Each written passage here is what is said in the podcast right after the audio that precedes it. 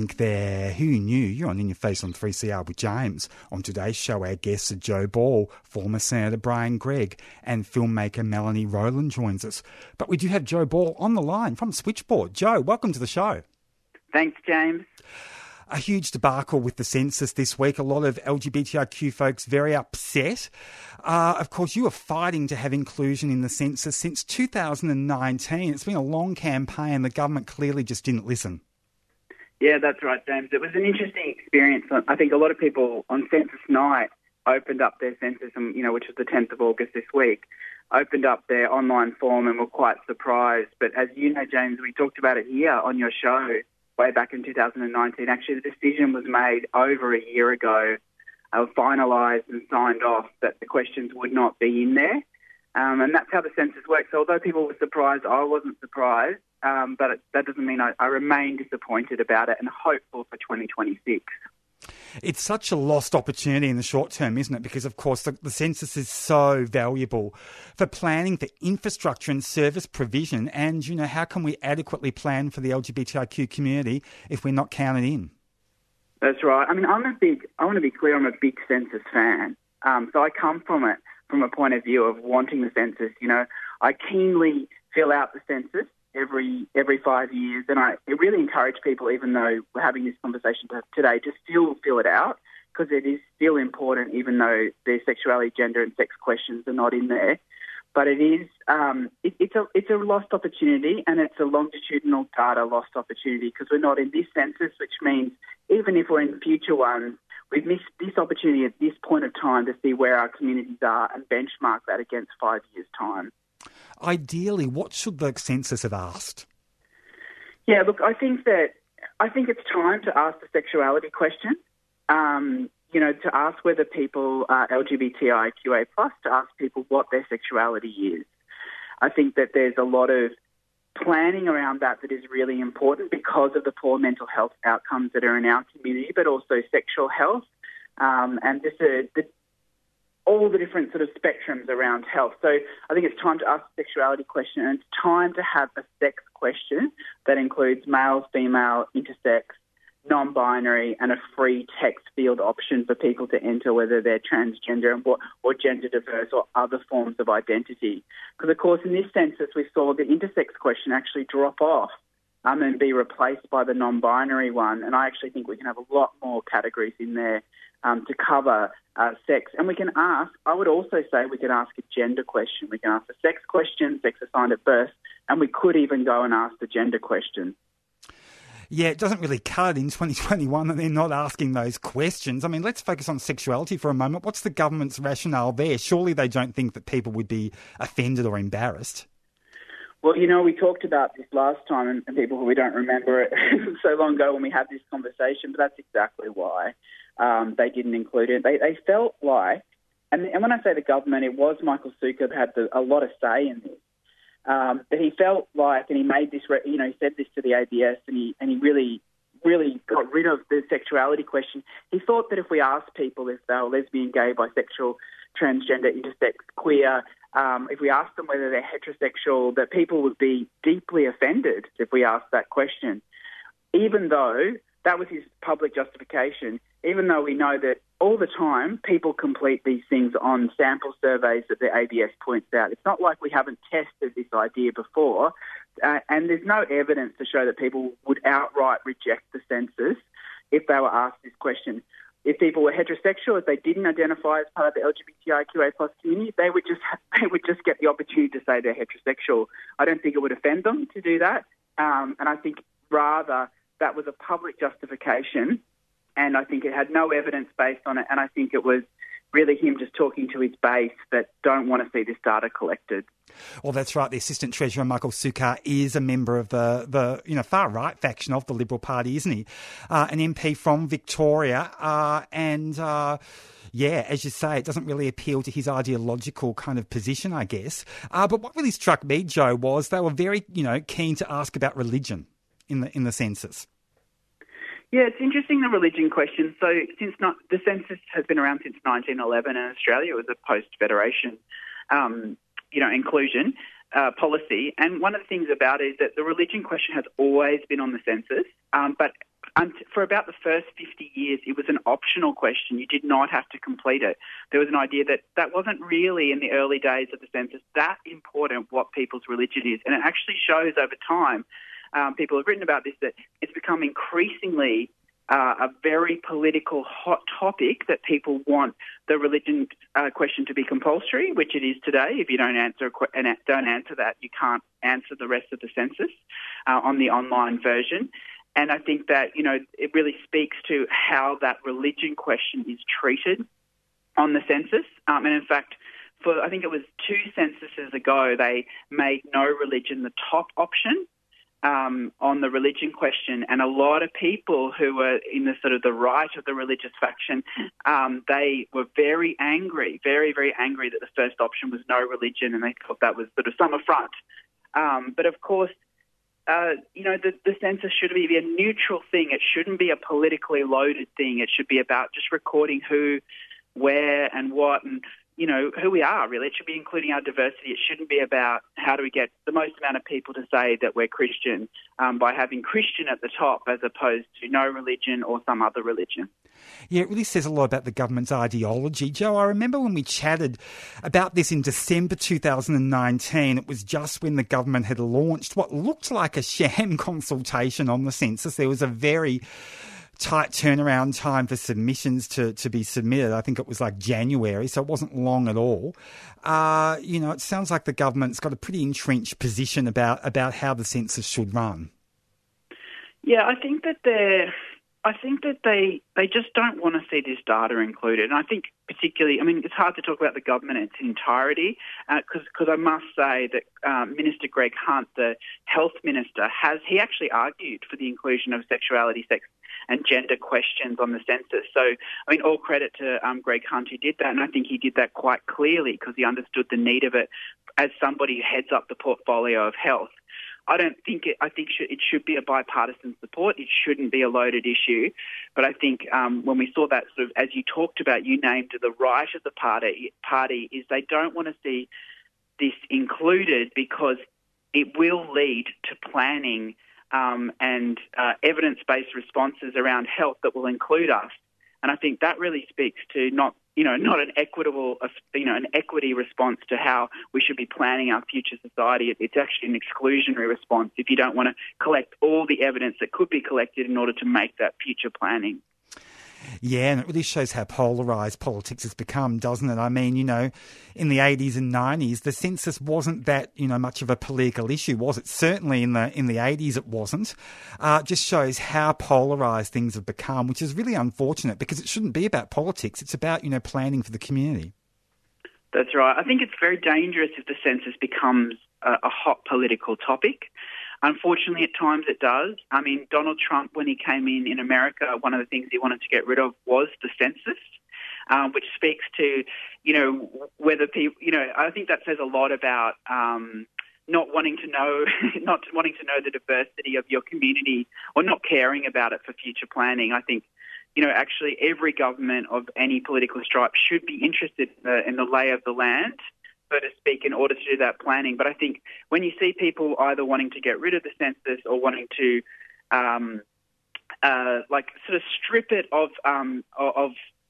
strip it of important questions that should be asked in 2021, like their sexuality questions and gender questions, then you've got to ask, you know, why don't they want to know this information? And I think we need to get the census back to this kind of just thing that we do. That just is not loaded. And I think that they're going to have a real climb, the Australian Bureau of Statistics is going to have a real climb in 2026 to win the trust and confidence back of the LGBTIQA plus community. And I think they're going to need to seriously consider funding an LGBTIQA plus, you know, consultation and engagement, a community engagement strategy to be able to get over this hill. Because the last time we heard about the ABS before what I would now deem in 2021 a census fail, the last time we heard about them was when they ran the postal survey for our community. So we already had a sort of a disquiet about them. Then we've had this year's census fail. They've got a hill to climb and they're going to have to invest money to win our trust and confidence back. And it's really distressing for the gender diverse community because the government's got so many policies that seem to be about erasing them. Yeah, I think that's right. I think that, you know, that like I think, you know, that they have not shown a commitment to how the community really looks today, and they want to sort of wind back the clock on some rights that have already been run. The reality is that people under law in Australia can identify as non-binary, so you're actually setting up, you know, people can have X on their passports, people can change their birth certificates in most states in Australia. So we've actually creating forms, the National Australian Census actually is a form now that is, you know, going against laws that are currently in place and identities that people currently hold. And, of course, this has come at a bad time during lockdown here in Melbourne and in much of the country. I imagine that's triggering the community quite a bit. Are you picking up on that at Switchboard? Yeah, look, I mean, more so just in the broader community of sort of the different platforms and the social media platforms. I mean, I can't say that there's been that direct correlation of people calling us because they're upset about the census. But I think that, you know, there's definitely an element of being a slap in the face when you're down. And I think that genuinely people, you and me, James, we weren't surprised because we talked about it before, but a lot of people were really surprised and expected a lot more in 2021 from the census. I did think people, I think they, as you said, they were triggered. People are upset and people just had such a higher expectation and certainly didn't need that at this time and didn't want to be thinking about that they're going to be collecting, you know, what I would call junk data on our communities for the next five, you know, that covers the next 5 years until the next census. Of course, Switchboard runs the Out and About service for older LGBTIQ folks. How's that going, especially during lockdown? Yeah, we're currently, thanks for that question. We're currently supporting 80 people, which is, and 80 people who live in their own home or in an aged care facility across Victoria. It's a very, we have people who are in, you know, hard lockdowns in aged care. Whenever there's a lockdown, it's even harder, always in aged care. We've got people who are still, you know, waiting on vaccination. And, you know, it's a challenging time for people. There's a lot of fear, there's a lot of concern. And as people are sort of coming to the sunset of their life, if you like, it's not how people want to spend sort of 2 years, you know, in this circumstance. So we're seeing a lot of depression and anxiety in our older folk that we're currently supporting and Out and About, but we're also seeing some really beautiful exchanges between volunteers who during lockdown, you know, we'll go and stand outside people's houses and wave at them and talk on the phone and try and find, you know, creative and possible ways to connect with each other, people writing letters, phone calls,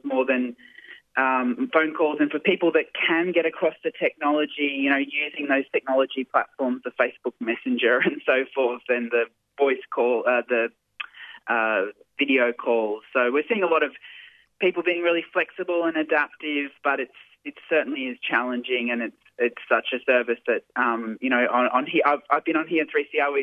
James will remember the campaign we had to run to save this service, and I couldn't be happier that today that we've saved this service and we've been able to help our older people, 80 people, you know, during the lockdown, during a really hard time.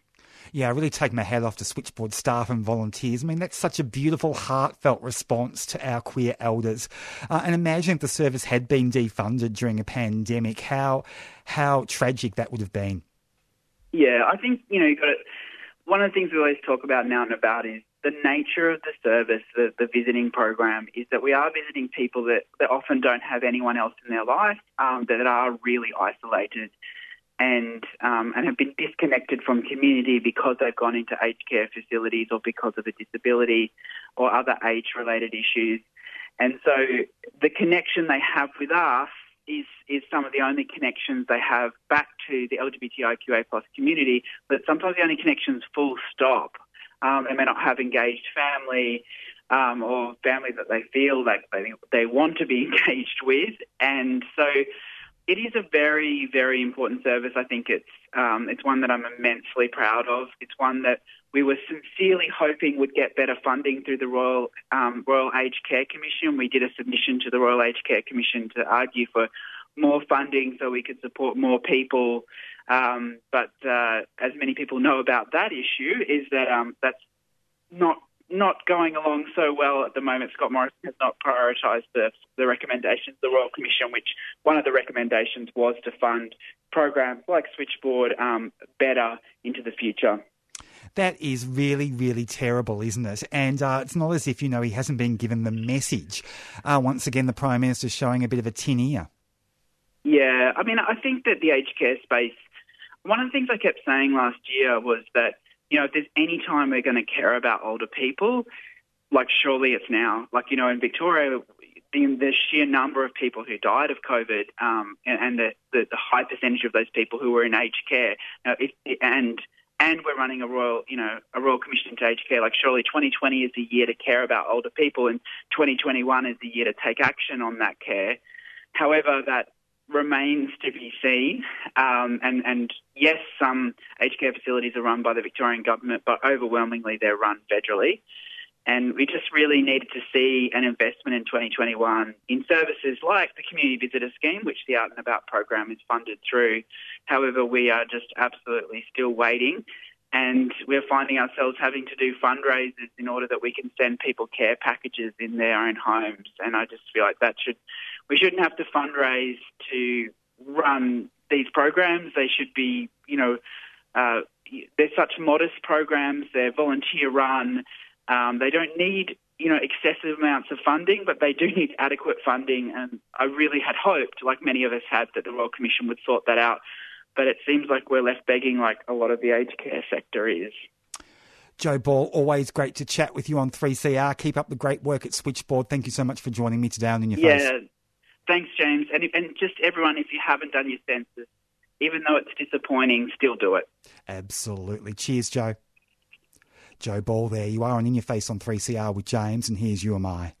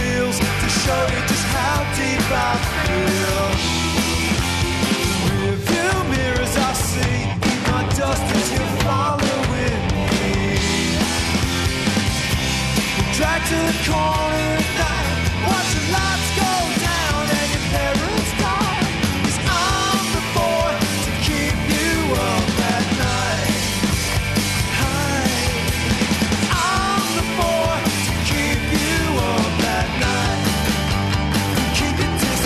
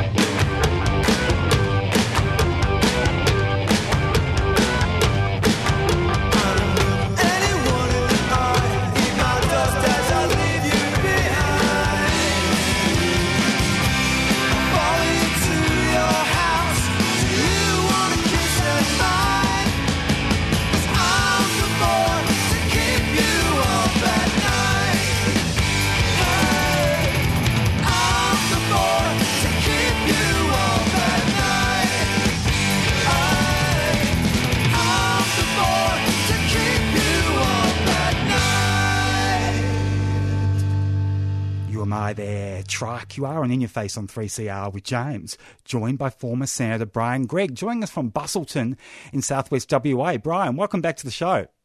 Thanks very much, and hello, Melbourne. Hello indeed. A bit of a debacle with the census. Let's start with that. What are your thoughts on the government's exclusion? Is it a symptom of their right-wing ideology? Yes, it is, and I wonder perhaps if it doesn't come back to just one particular minister. But obviously that minister had the broader support of his cabinet and perhaps the Prime Minister, and they simply took a line where, you know, they're following the current narrative, which is very anti-trans, very anti-LGBTI, playing everything down, not wanting to talk about us or our issues. They're kind of, you know, we've done marriage equality, it's all done and dusted, now go away. And they just didn't want to deal with it. But I suppose the good thing to come out of that is wearing my other hat. We've, you know, as a spokesperson for Just Equal, we formally approached the Labor Party and we said, well, come on, guys, you're in opposition. What's your policy position? The government's not going to do this. Will an Albanese Labor government add the appropriate questions to the census for LGBTI people? And they said yes. So that was a good outcome. Yes, indeed. Took a bit of prodding by the sounds of it. Is that your take on it? Well, not so much prodding as initiative.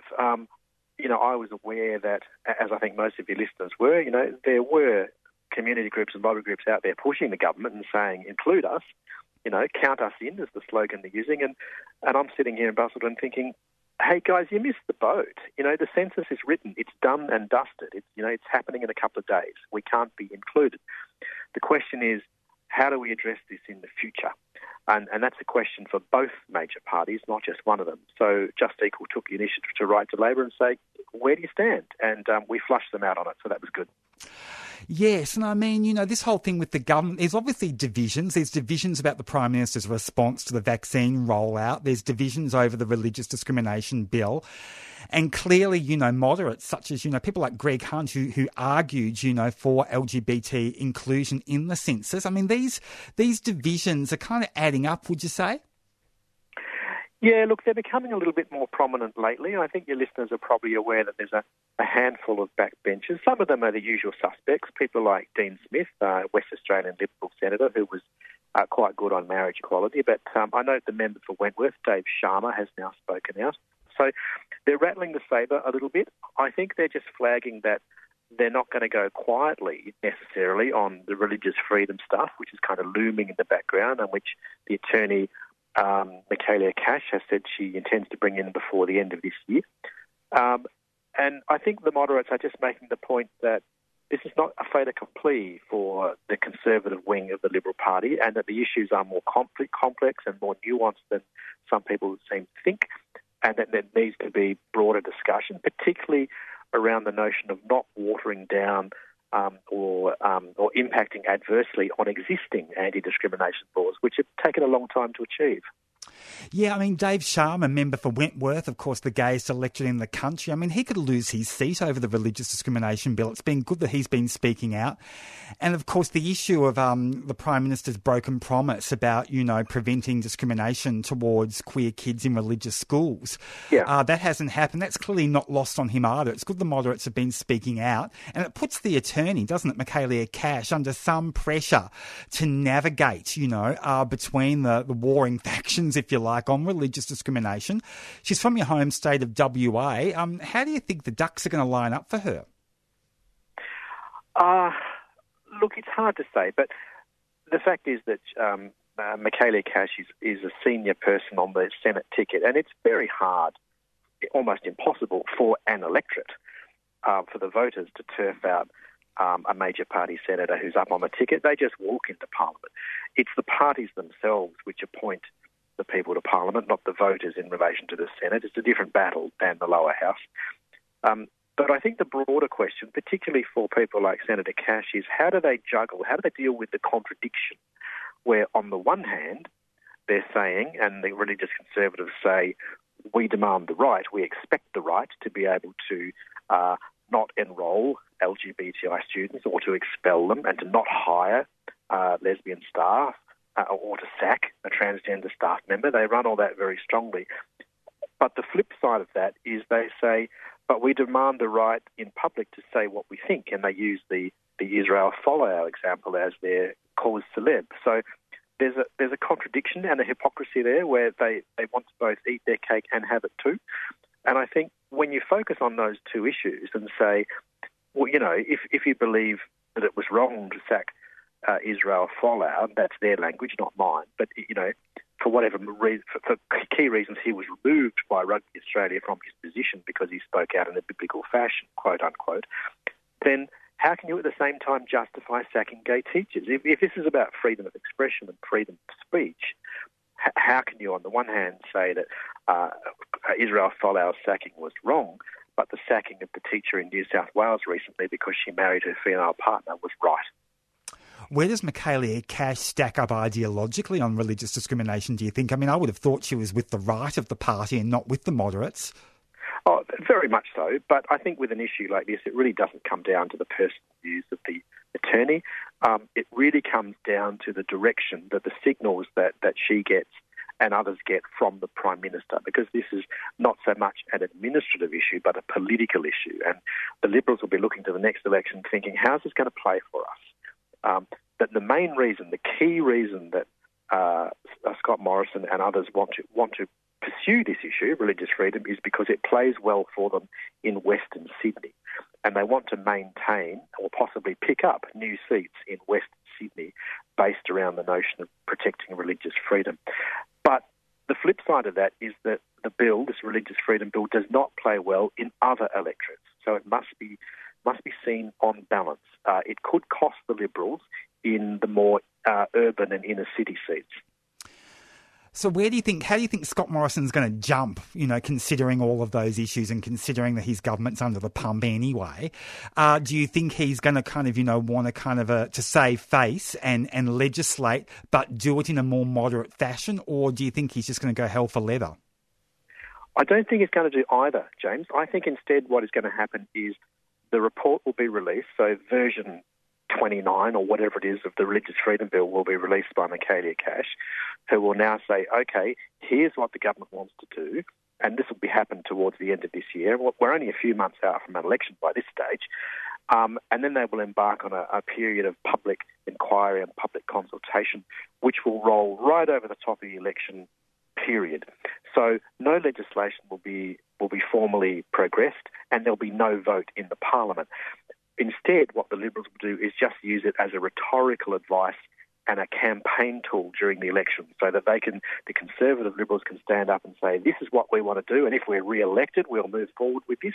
And they'll try and wedge Labor. They'll put pressure on Labor, and the Australian Christian lobby and others will put pressure on Labor to say, hey guys, where do you stand on this bill?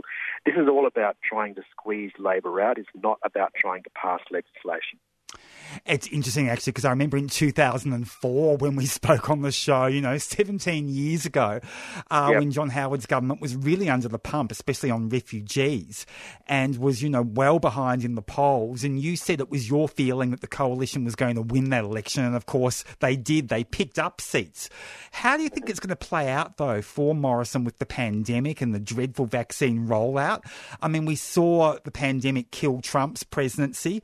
Is he in a terminal position, or do you think he will bounce back? I mean, looking into your crystal ball with your political acumen, what do you think? Oh, look, I certainly wouldn't write the Coalition off now. Polling is indicating they're behind, but hey, so did the last election, and look what happened. I think the difficulty for Labor is, well, in a lazy sense, they're just sitting pretty. They're in pole position, and it looks like it's a walk-in for them at the next election. I don't take it for granted. And I don't think the electorate has really warmed to Albanese in the same way that they never quite warmed to Shorten. And I wonder if the profile of the leader, the Labor leader, might cost them the next election. But I think the other thing too, just segueing this back to religious freedom, I think that it's very difficult for the government, as much as they may want to pursue, some of them may want to pursue this issue, it's now very difficult to raise it in any serious sense, because there are so many more important issues to deal with. The economy is struggling. We have a COVID pandemic across the country. They're the number one and two things the government must be focusing on. And if they suddenly introduced the bill and said, hey, guess what, everyone, we're now doing religious freedom, I think a lot of people in the electorate would sit up and say, what the hell is going on? I just don't think it would play well right now. It's the sort of thing you might introduce mid-term when you've got a whole lot of things rolling along and it can be there in the background. But to suddenly launch it now, I think would be seen as very distasteful and unnecessarily distracting by the electorate. Especially when you look at its provisions that affect women, and the government has such, bad form on women's issues. You'd think they wouldn't want to dig all that up again. No, I think you're right. But I'd also say that, in my view, not enough groups, outside of the LGBTI community, not enough groups who are impacted adversely by this bill have really spoken out, because it's not just the gays who cop a belting with this. It's also people with disability. It's also women. It's also people of minority faiths. I think they need to pay closer attention to this.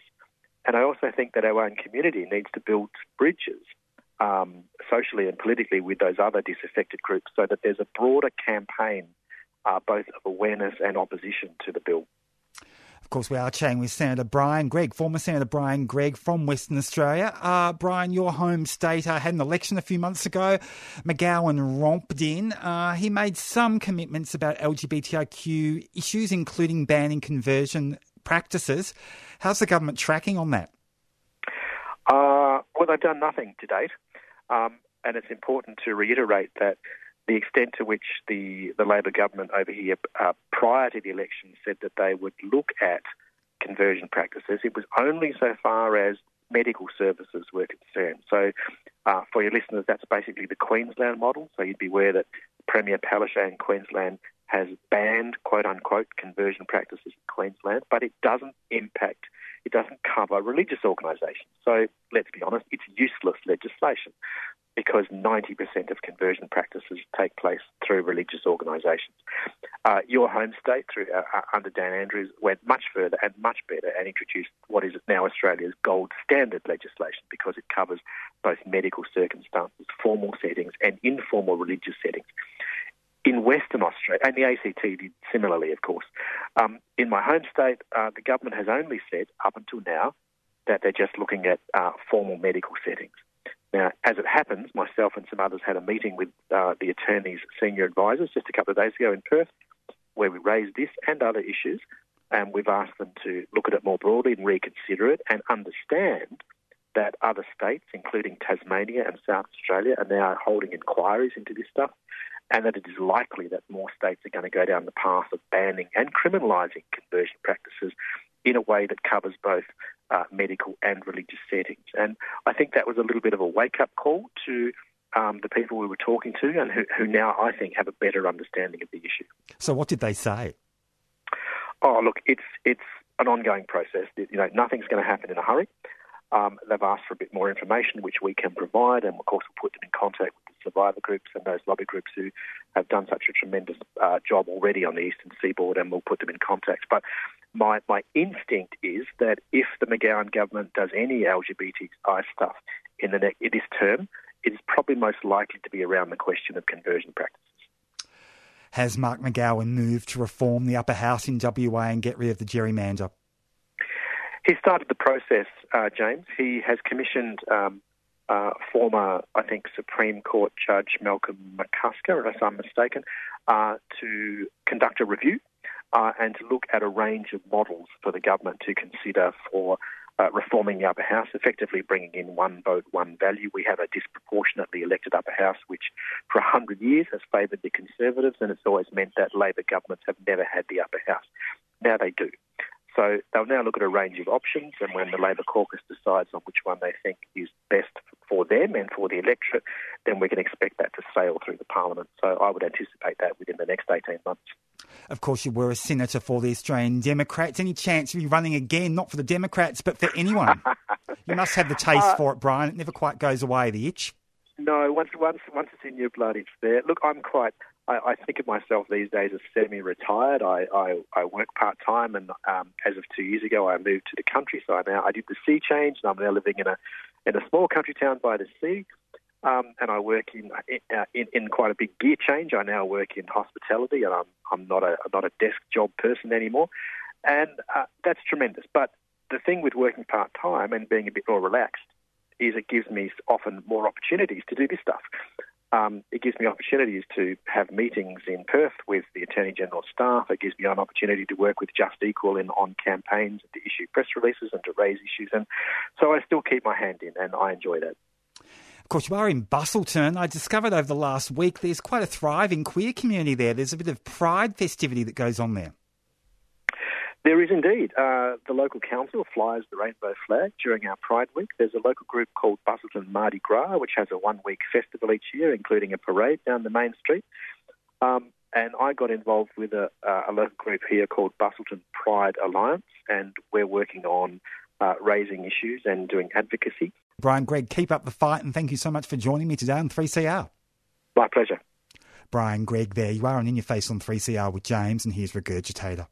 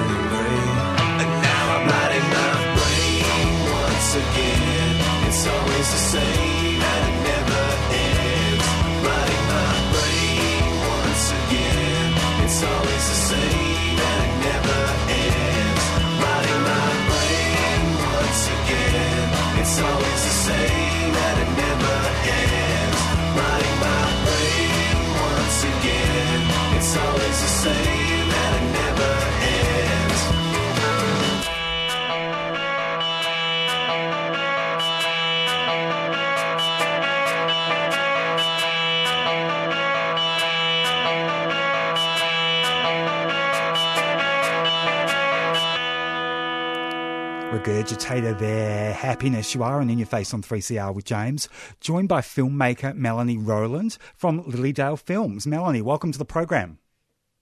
Hi, thanks for having me. It's a great pleasure. You have a wonderful film that you have produced. It's called Flunk the Exchange. It's a lesbian teen drama. What can you tell us about it? Yeah, so the film is our latest project, which we're very excited about. It tells the story of an international exchange student, Annie, who travels to New Zealand to study for a semester, and then things get a little complicated when she has sort of an instant connection with her roommate's girlfriend. So I would say it's a love story about deciding what you want in life and going for it, no matter what the consequences are. It's a brave genre to approach because, you know, in certain circles it might be a controversial topic, a lesbian teen drama. It sounds like you're crashing through a few barriers with this one. Well, I would say, so we have I have a YouTube channel that I've been building for the last few years called Flunk, and it programs for young queer audiences with a focus of coming-of-age stories. So we've been making a show here in Melbourne for the last 3 years and built a really passionate fan base around it. They want to see themselves and their relationships represented on screen, and we have had over 55 million views to date and 220,000 subscribers. So what we wanted to do was bring a film to them that we just knew that they would absolutely love, and it was made specifically for that audience because they're just so hungry for it. Absolutely. So what are some of the barriers you've experienced, if any, creating work in this genre? I'm not really sure that we have, actually. We've been doing it for a little while now, and there's always, conversations to have with actors around, what they're comfortable with. But I think that's really part and parcel with filmmaking, and it would sort of happen in all filmmaking ventures. There's a conversation to be had there. So it's really exciting how you've approached this. I mean, you've made a feature-length film, but you've divvied it up into an 18-part series on YouTube, which must make it so much more accessible to that hungry younger audience, especially during a pandemic. Yeah, absolutely. And YouTube is just such a fantastic platform for really getting a project out there in front of a really big audience. We do a few different things to try and make our projects as accessible as possible.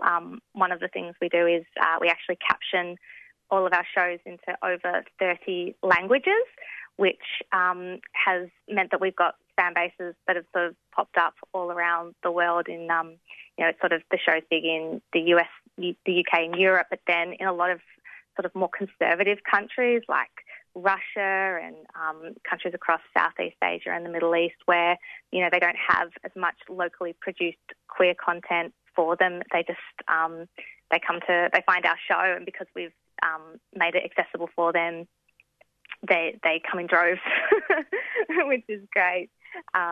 Yeah. It's funny, I was going to ask you what lessons you've learned about, making a film in that format, but it sounds like, the film industry should be asking you some questions about, and should be reflecting on what they can learn from you, because you're on the cutting edge by the sounds of it. Yeah, I haven't really come across so many projects that are doing what we're doing. So we're producing content with our very specific audience in mind. A lot of filmmakers are sort of out there trying to make a project, hoping that, a platform will pick it up. But we've sort of had the opposite approach and sort of tried to build our own audience so that we can then create content for them, which I think has sort of really changed our approach to filmmaking. We was part of an accelerator program a few years ago called Lean Filmmaking, which is all about that ideology of putting your audience first and creating something with them in mind. So that's really where that's come from. And when we've applied that, it's been incredible for us. We've had such a fantastic project audience fit, and then the growth just comes from there. So you made Flunk the Exchange in New Zealand. Why did you travel over there to do it? Well, I didn't travel, unfortunately.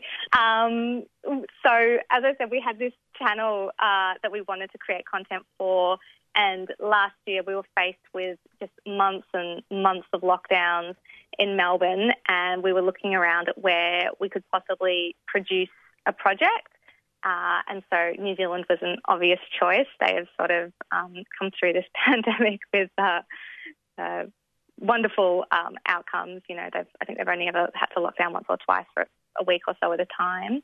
And so, yeah, we hired a small crew out there, and then we cast with local talent, and that was where it came from. Tell us about the two young actors in Flunk the Exchange. They're very talented. Yeah. We have a really wonderful cast in the project. So I would say there's probably three leading. It would be hard to split it into two. But we have Mirene Castletort, who plays Annie. She's fantastic. She, when we saw her in the audition, we just knew she was the one.